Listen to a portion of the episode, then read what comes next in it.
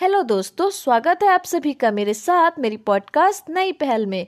दोस्तों, आज हम जानेंगे भारतीय निर्वाचन आयोग के बारे में और इस पॉडकास्ट में हम उसका परिचय देखेंगे। तो आइए भारतीय निर्वाचन आयोग के परिचय की बात करते हैं।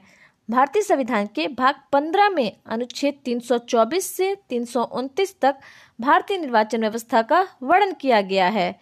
यह एक संवैधानिक निकाय है मीन्स यह एक कॉन्स्टिट्यूशनल बॉडी है। निर्वाचन आयोग एक अस्थायी व स्वतंत्र निकाय है। इसका गठन देश में स्वतंत्र और निष्पक्ष चुनाव संपन्न कराने के उद्देश्य से किया गया था। निर्वाचन आयोग के द्वारा संसद, राज्य विधानमंडल, विधानसभा व विधान परिषद दोनों राष्ट्रपति व उपराष्ट्रपति का चुनाव संपन्न कराया जाता है। अतः चुनाव आयोग एक अखिल भारतीय संस्था है, क्योंकि यह केंद्र व राज्य सरकार दोनों के लिए समान है।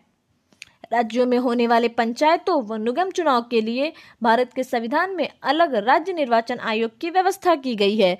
यानी पंचायतों व निगम चुनाव के लिए राज्य निर्वाचन आयोग की व्यवस्था भारतीय संविधान में की गई है। अगर हम लोग भारतीय निर्वाचन आयोग की स्थापना की बात की जाए तो यह 25 जनवरी 1950 को स्थापित हुई थी। इसका मुख्यालय दिल्ली में है। प्रथम मुख्य निर्वाचन आयुक्त शिवकुमार सेन थे तथा प्रथम महिला मुख्य निर्वाचन आयुक्त वी एस रामा देवी थी। यानी प्रथम मुख्य निर्वाचन आयुक्त शिवकुमार सेन थे और प्रथम महिला मुख्य निर्वाचन आयुक्त वी एस रामा देवी थी। पहला चुनाव उन्नीस सौ इक्यावन बावन में संपन्न कराया गया था। तो मिलते हैं दोस्तों अगली पॉडकास्ट में। तब तक के लिए धन्यवाद।